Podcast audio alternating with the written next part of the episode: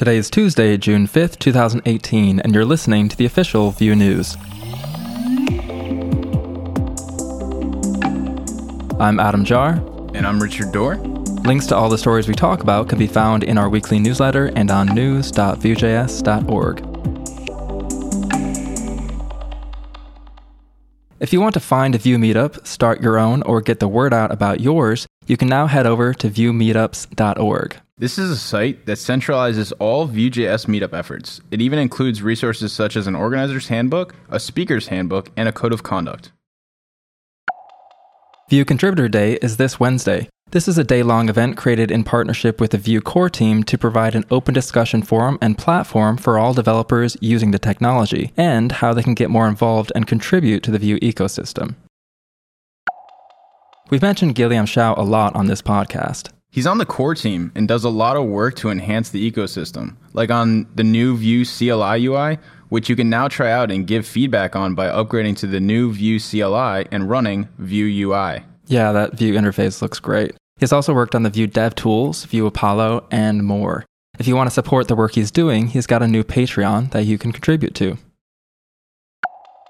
Version 6.6 of Vue RX has just been released, a library that allows for RxJS integration for Vue.js.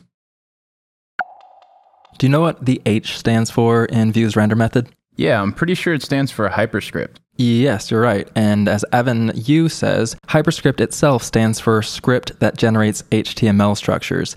In a new article on CSS tricks, Sarah Drasner breaks this down and says you can really just think of H as create element, which takes three arguments. The first is the type of element, such as a div. The second is the data object. And the third is an array of child nodes.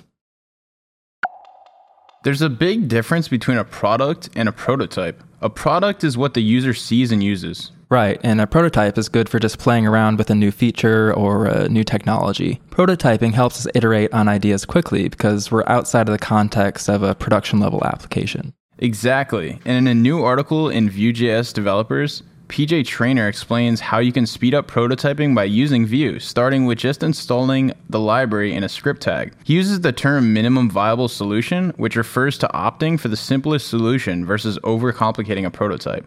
For example, instead of doing an API call, you can just reference dummy data. Check out the article if you're still over engineering your prototypes. In a large Vue application that uses Vuex, the store is typically organized statically through different modules. But in some specific cases, you might need to extend the store and add a module yourself. So, like, what would an example of some of those cases be? Sure. So, for example, you could be writing an external component library that depends on Vuex. Or in an application that is divided into several internal packages, each package could have its own component and stores. In a new article, Alex Jover Morales shows how to extend the store by dynamically adding a module yourself. Check it out. Monitoring bugs is extremely important, especially when working with asynchronous data loading. Definitely. So, what do you use at your job? We typically use a tool called Bugsnag Vue and Bugsnag.js. It's worked really well for us. In a new Medium article, Florent Allen shows a quick and easy rundown on how to implement Bugsnag Vue with Vue and even use it as a Nuxt.js plugin. Pagination is a common UI implementation that allows a user to traverse or page through big sets of data. It's a useful feature for a few reasons. It can improve load times because you're only loading a limited number of items from a list, for example. And it can improve the user experience by not overwhelming them with all the content at once.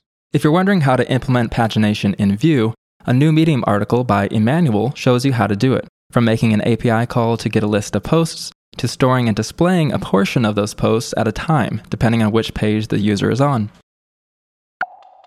It's good UX to show the remaining number of characters the user has left. Right, otherwise they could be frustrated. Let's say if they type too much but were never warned they'd reach the character limit.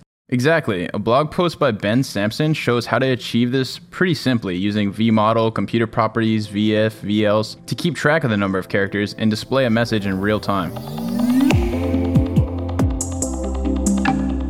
Thanks for listening to the official Vue News Podcast. Join us every week for the latest news and tutorials in the Vue community. This podcast is sponsored in part by Vue School, an online resource for learning Vue.js.